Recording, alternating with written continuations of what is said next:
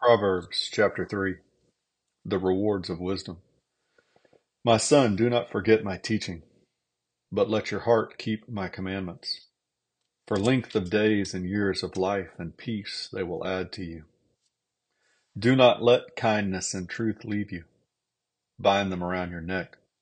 Write them on the tablet of your heart. So you will find favor and good repute in the sight of God and man.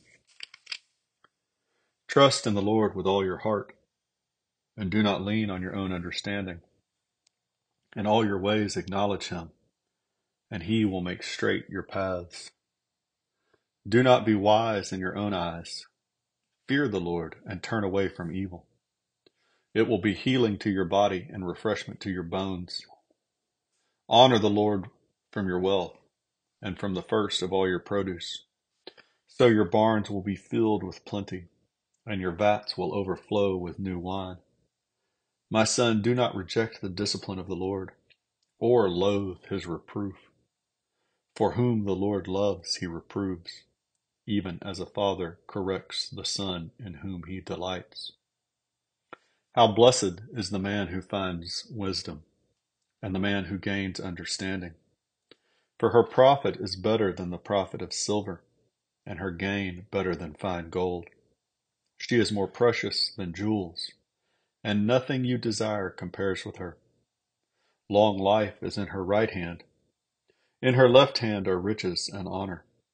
Her ways are pleasant ways, and all her paths are peace.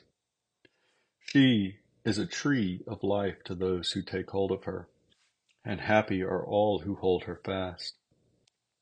The Lord by wisdom founded the earth by understanding he established the heavens. By his knowledge the deeps were broken up, and the skies drip with dew. My son, let them not vanish from your sight. Keep sound wisdom and discretion. So they will be life to your soul and adornment to your neck. Then you will walk in your way securely, and your foot will not stumble. When you lie down, you will not be afraid. When you lie down, your sleep will be sweet. Do not be afraid of sudden fear, nor of the onslaught of the wicked when it comes. For the Lord will be your confidence and will keep your foot from being caught. Do not withhold good from those to whom it is due, when it is in your power to do it. Do not say to your neighbor, Go and come back, and tomorrow I will give it when you have it with you. Do not devise harm against your neighbor while he lives securely beside you. Do not contend with a man without cause if he has done you no harm. Do not envy a man of violence and do not choose any of his ways. For the devious are an abomination to the Lord, but he is intimate with the upright. The curse of the Lord is on the house of the wicked, but he blesses the dwelling of the righteous.